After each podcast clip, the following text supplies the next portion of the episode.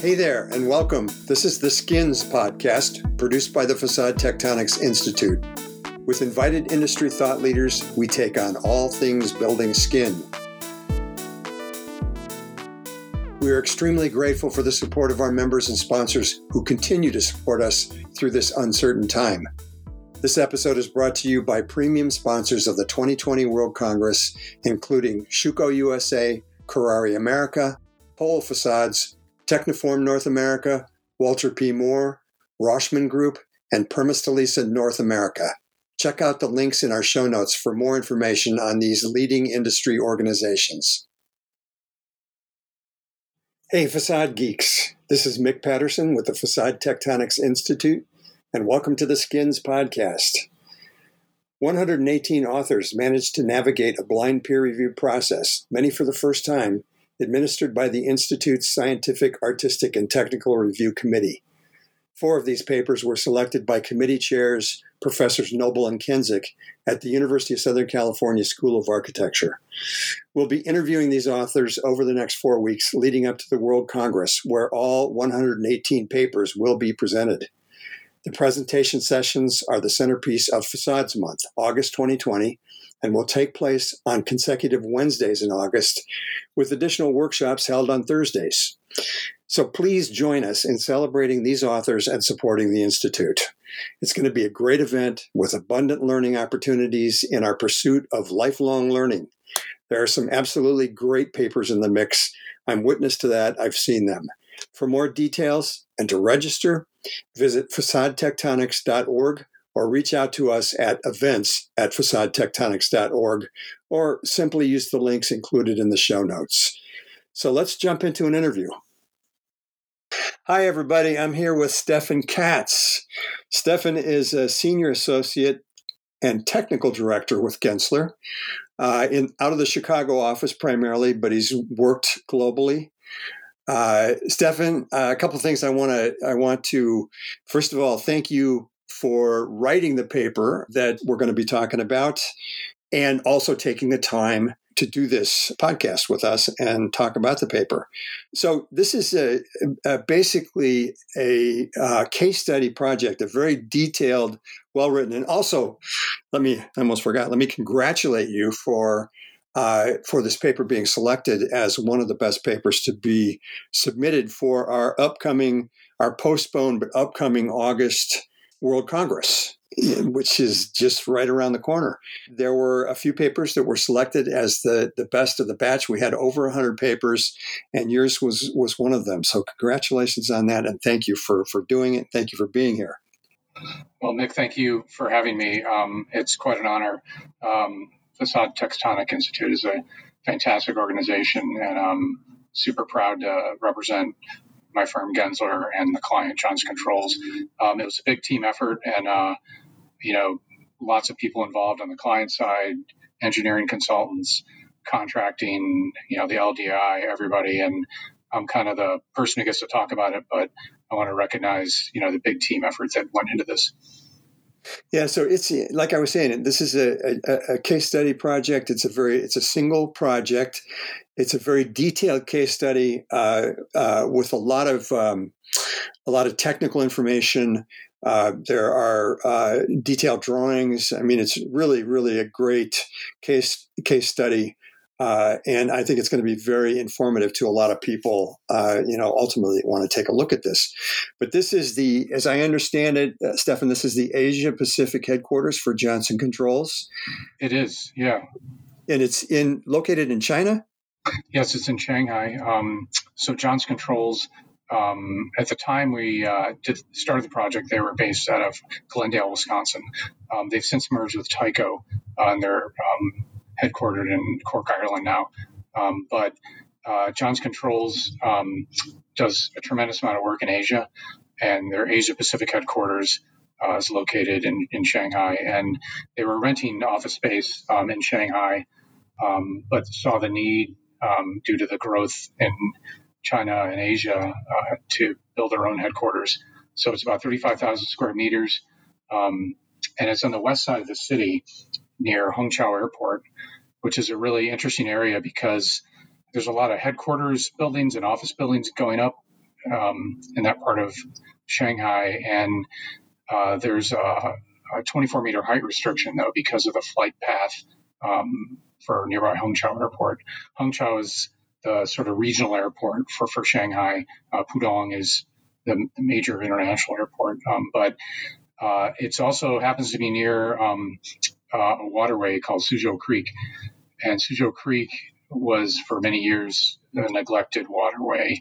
It was very polluted, mostly industrial use, and the city has really recognized how important that waterway is now, and they're starting to clean it up, and it really has become kind of an inspiration for the project. Hey, Stefan, why don't why don't you uh, describe the the project, the building itself, for our listeners?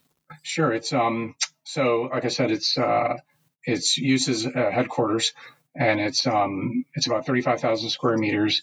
And like I said, due to the um, uh, proximity to Hongqiao Airport, we can only keep it about six stories. So instead of uh, it's it's it's a very long, thin building, and the piece of land that it's in was a narrow, uh, very long piece of land, and that made the floor plate a little challenging at first because you know, one of the goals was to build a sense of community in this building. And when you have a floor plate that's really long and very narrow, we were worried that, you know, that wouldn't be able to, you wouldn't be able to achieve that. So we took two bars of the building in terms of floor plate and shifted them a little bit. And then in the middle, we created a kind of giant community zone with a very large atrium. So imagine two bars that are bent in L's, and where the two L's would overlap, we put the community's atrium in the middle. Um, and then below it is, you know, some parking. But what's really special, we think, is the fact that we're located on Suzhou Creek.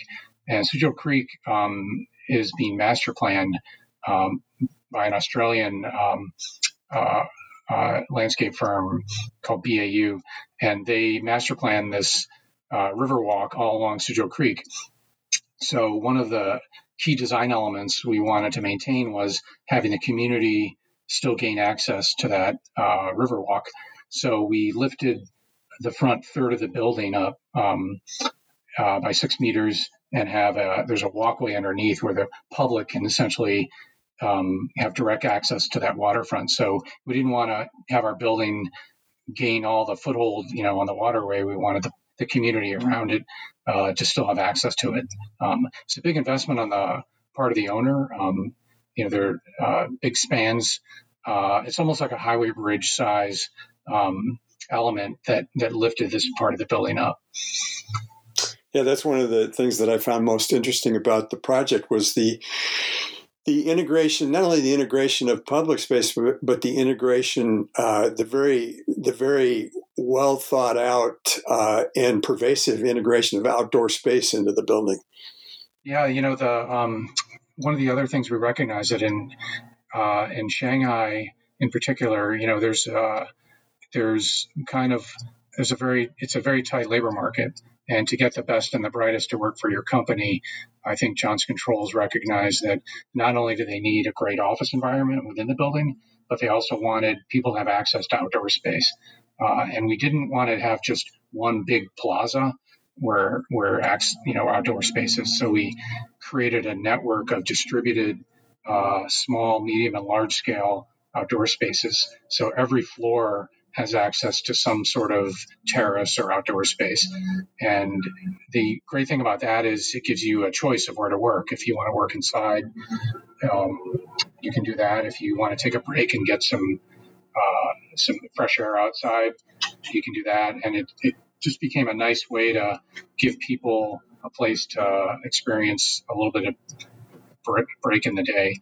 And I think as a, as a tool for the for productivity, it really helps a client because they they design some of their systems in this building. They have their C-suite here. They have a little bit of everything. It's sort of like a mini headquarters, you know, for their whole firm. And this way, I think they, they gain a lot of um, access to otherwise space that might not be usable. Which you know, in a dense city like Shanghai, you know, with 24 million people, that's a really valuable thing to have. Yeah, right.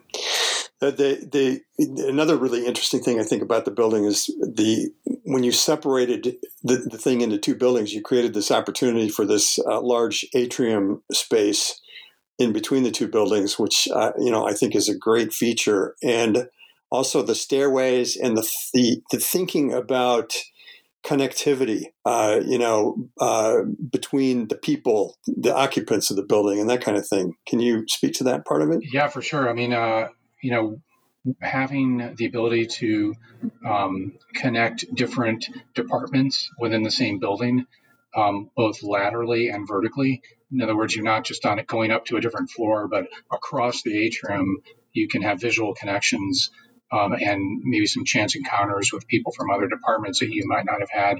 Let's say if you're just in a sort of high rise with a narrow floor plate, and people use the stairs um, instead of the elevators, which contributes to a sense of well being. You're getting exercise, you're moving around, you're sort of getting active during the day, which we think is a, is a great thing. And it's also um, great for the visual connections too, because we know in the uh, you know, moving ahead with office buildings, um, proximity to people, particularly in the current environment, is is a challenge. But still getting that visual connection, we think, is important. And it's also a place we also created like a large skylight over that atrium, so there's a lot of natural light uh, that that you know just suffuses throughout the space and um, it just really makes for kind of a pleasant place to kind of be and work. Yeah, the the you, you talk uh, in the paper about balancing three three drivers, uh, one being performance, and this thing. I mean, the, the the title of the paper, the first triple certified facade, merging sustainability and building well being. Tell us what that the, the, the triple certified facade is about. Sure. So we um, we went after three kind of sustainable um, benchmarks. One was probably the most well known, which is USGBC uh, LEED score, and for that we achieved LEED Platinum, which is you know that's that's a challenge any any market, and in China it's definitely a challenge too, just because you're working through an LDI, you're working through a Chinese contractor, it can really be challenging to get all that paperwork right to, to achieve those scores. We also went after um, the Chinese version of that, which is uh, called China Green Building Design label, and we had three stars, which is their highest level um, certification. And we also um, went after another program called that's um, was started by the IFC or International um, Finance Corporation, World Bank, and it's called the EDGE certification. And EDGE certification is uh, a way to essentially do some uh, sustainable benchmarking exercise, kind of like USGBC or the uh, China Three Star, but with a lot less paperwork. And it, it can really be valuable in emerging markets. And we thought going after all three of these, I don't we don't know of another project that hit all three, and we thought that was a great achievement. Plus, you know, the owner has, you know, they're in the building and building performance industry. They make uh, a BAS system, building automation system uh, called Metasys. And they also have uh, products they, they make that are in the sustainable market. So we incorporated all those into the building. And the facade is a key part of that, right? Because uh, it, you know, it's essentially with a thermal boundary between the inside and the outside. And uh, we were one of the key things we went after in this building was, you know, the window to wall ratio was obviously a big deal and we were able to reduce that to a, a level that you know really helped us get those LEED scores. What was the, the final window to wall ratio? I, did, I I saw where you talked about the window to wall ratio, and you referenced you know a lot of office buildings being seventy percent or higher window to wall ratio, and your team recognized the, the value of of reducing the window wall ratio to meet your your, your pretty demanding performance objectives to meet LEED uh, platinum and all that stuff. Uh, right. What was your final window to wall ratio? So we hit 47% vision and 53% span or opaque. Okay. And we were trying to hit 40, um, which is you know the requirement for ASHRAE 90.1. Um, we just couldn't get to that. And we were going to prove compliance through um, submission of an energy model. So Um, but we wanted to see how far we could push that.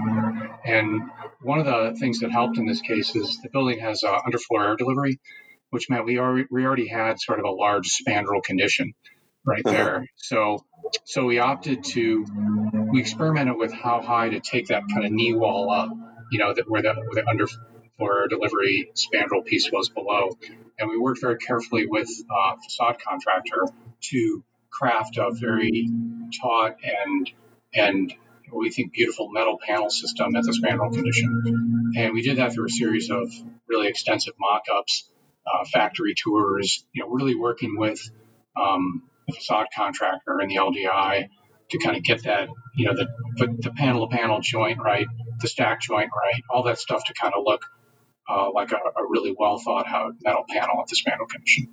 What, what was it that drove your your uh, your window to wall ratio? Then, I mean, what what kept you from getting to the forty percent? Well, the so we we still wanted the daylighting credit, um, okay, so that building. was what I what, that was my curious. Uh, I was curious yeah. about about the daylighting impact of the limited window to wall ratio. Yeah, I mean the the building had, like I said, a pretty narrow floor plate, and we wanted to get that daylight all the way back, you know, into the kind of core area, and we were toying with hitting that number, but we just felt that through the mock-ups we had done and some of the three-dimensional visualization it just wasn't looking right when we dialed it all the way down to 40%. So we just took it as close as we could get it, um, you know, without we without we thought impacting both that you know daylighting uh, number we were trying to hit and also just the feel of the building on the inside. Right. Right. Well, I mean, but at least you know there was a recognition that you don't need to have floor to ceiling glass in order to to get the daylighting that you need. Yeah, that's right. I mean, it, it's tempting, you know, because that's you know you can you. I mean, those are beautiful. There's a beauty to that, right? But uh-huh. we knew that we we if we had a, a well insulated metal panel system and we detailed the metal panel, you know, joinery correct, that it that we think it would look good. Right. And you did some gymnastics with that too. I mean, there's some geometric complexity in in the building and some different kind of materials that are incorporated. Like you did a GFRC panel uh, that that was pretty complex. Yeah. So you know, uh, like I said, we were along Suzhou Creek, right, which has this kind of winding river kind of geometry, and we thought we would take you know what a great metaphor for the building right so we tried to take that flowing pattern and reflect that on the building. And with a curtain wall, we we we still we did true radiused curtain wall panels and radiused glass. And then, like you like you said, we have a GFRC um, kind of transition material between the upper part of the building and the lower, and that we wanted this kind of monumental feel to that flowing ribbon of of GFRC, and it really came out great. It was a struggle to get um, the panels as big as we wanted, but we worked out a system where they essentially put up these GFRC panels um, in a kind of unitized fashion, and then um, we were able to fill in the joints on some of them, and they, you know, post applied uh, essentially a, a, almost like a mastic material in there. Um, it's kind of like a high elastic mortar, and then they painted over it on site. And we also decided to restrain the movement. Um, the panel panel joint is has one shares one uh, structural restraint mechanism to, to minimize cracking essentially at that joint. And I, I went back a, um, about a year and a half afterwards. We filmed a little um, uh, movie about the building. Uh, it's kind of four minute video, and the panel the panel joints really have held up well. Is that uh, is that video available? I mean, is it, it is. is it yeah. So in our show notes, uh, we'll if you send me a link, we'll include the link so people can take a look at the the video. That'd be great. Yeah, we have it hosted um, uh, on Vimeo, and we also have it hosted on our website, um, our Benzo.com website. And it was kind of a fun project because how people move in and about the building was something you know that was it was kind of a big design driver. You know, getting the public access under the building, how the kind of connections in the building occur. And we went back with a videographer team and tried to essentially document that and see how people were moving. Know, we took a lot of time lapse photography to kind of, you know, just see what that looked like, and it was a really fascinating experience. I love to see well documented projects, and you, you guys have done it in, in, in, in, this paper.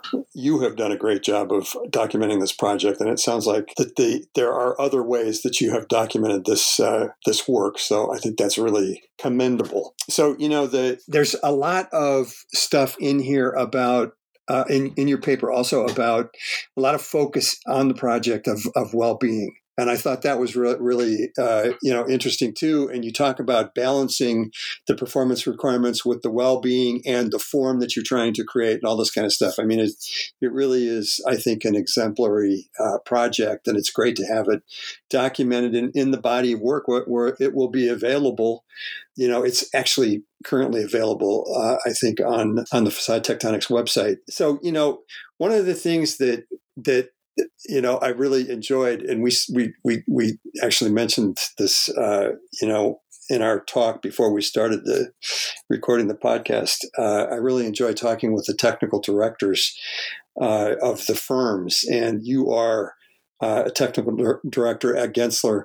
And one of the reasons I like I, I like that is because technical the technical directors really get the facade system as the pivot point to achieving the project goals, right? You know, especially when they relate to well-being and sustainability and and all all of this kind of stuff. I mean, you are you obviously have an appreciation for that. You've expressed it in this paper. You're uh, um, uh, uh, you've submitted the paper to the Facade Tectonics, uh, you know, World Congress you obviously have that kind of recognition of the, the facade system. Can you speak just for a minute to, to how you feel about that? Sure. Um, well, thank you for those comments. That's that's um, those are those are great thoughts. I mean, so you're right. Uh, you know, a technical director is a challenging position. It's um, you. There's a lot of pressure. There's a lot on the line. You're you're in the hot seat a lot about anything from code issues to how things go together to you know border conditions of where one facade system meets another to roofing. I mean you name it you're sort of in there working out just a lot of different stuff. Um, but what's great about it is you you get to immerse yourself in the in the kind of physical world of the building. And the buildings be you know they're essentially like very complex machines that have almost like a personality to them, I'd say, because each project's a little different.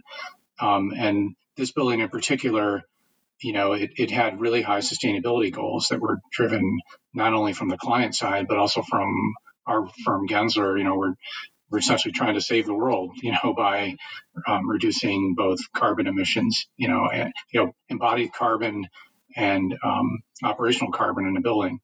And you know, as a technical director, you're that bridge between the expression of the design and then how the owner wants to have a really high performing functional building. And there's no shoving anything under the rug. You know, you're there through the documentation, through the design, through construction administration. Uh, you're answering all kinds of RFIs, submittals, you know, questions. You're you're just all in. You're sort of being the complete architect and that's what I, I really love. The other great thing is that you get to really work and mentor with um, great great team members. Um, there are people.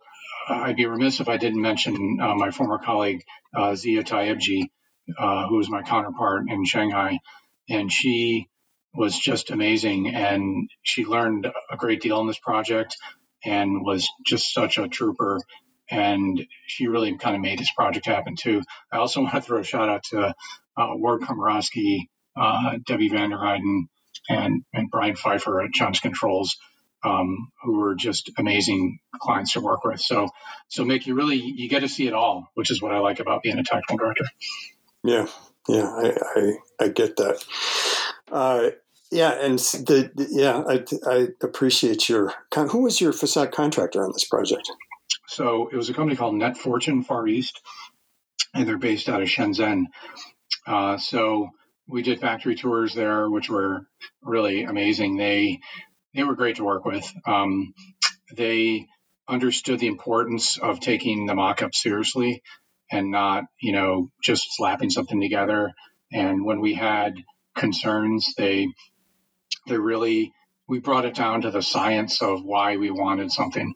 Uh, there were times when they would say, you know, our local practice would be this, and we're and we'd say, actually, we're looking for that, and we would have some very open discussions of, that came down to really the science and engineering behind what's the best solution. Um, and that, you know, the owner too, um, Johnson Controls, they have a very engineering based background, and a lot of the client contacts you have have have you know of really intense degrees in mechanical engineering or other portions of engineering, and they were along the way with us in that whole ride. You know, where we would drill down into you know where's the vapor barrier need to go, you know where's the weather barrier. Uh, it's a subtropical environment. How, how do we best approach humidity and control and movement of air, all that stuff? We, you know, they weren't afraid to kind of get their hands dirty and really um, investigate what the best solutions were. Know, what's interesting about that is that Johnson Controls owns a very important piece of what we need to save the world, right? That's true. Yeah. and I, I, I, fully support anything I can do for you guys in your quest to save the world. I'm all in. Okay. Yeah. I mean, uh, you know, the, the big goal, like you said, it's, it's basically to save the planet because, um, and there's different ways of doing that. You know, there's how much energy does the building use, you know, operational carbon. There's how much goes into the building in the first place, you know, embodied carbon. And then there's resiliency too. They love the fact that their building has the controllability designed into it, you know, from day one.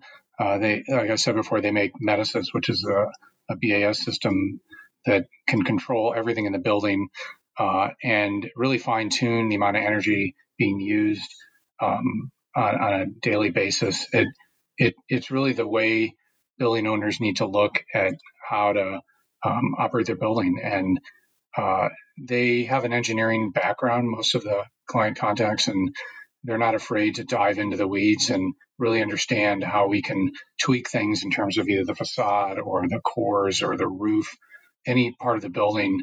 Uh, they're they're all in on that. And um, Ward Komorowski and Brian Pfeiffer in particular from Johnson Controls were were fantastic. They flew over here numerous times. Ward actually moved over there for a little while uh, for the project, and uh, they recognized the big picture of this project, which is really to, you know, make sure that the building is operating efficiently and that it has the resiliency in there, um, you know, down the road.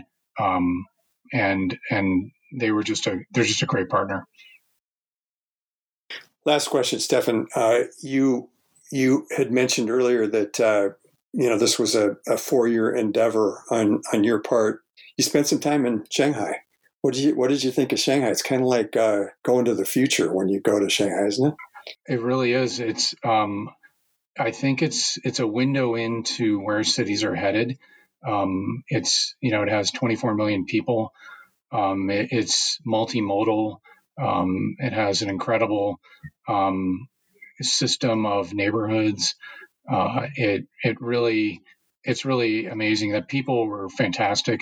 Uh, we have a we have a, large Shanghai office that was kind of my home base while I was there, and they're just fantastic folks to work with. I think I think the city um, is is that kind of window into the future, and just in terms of the, the scale of it.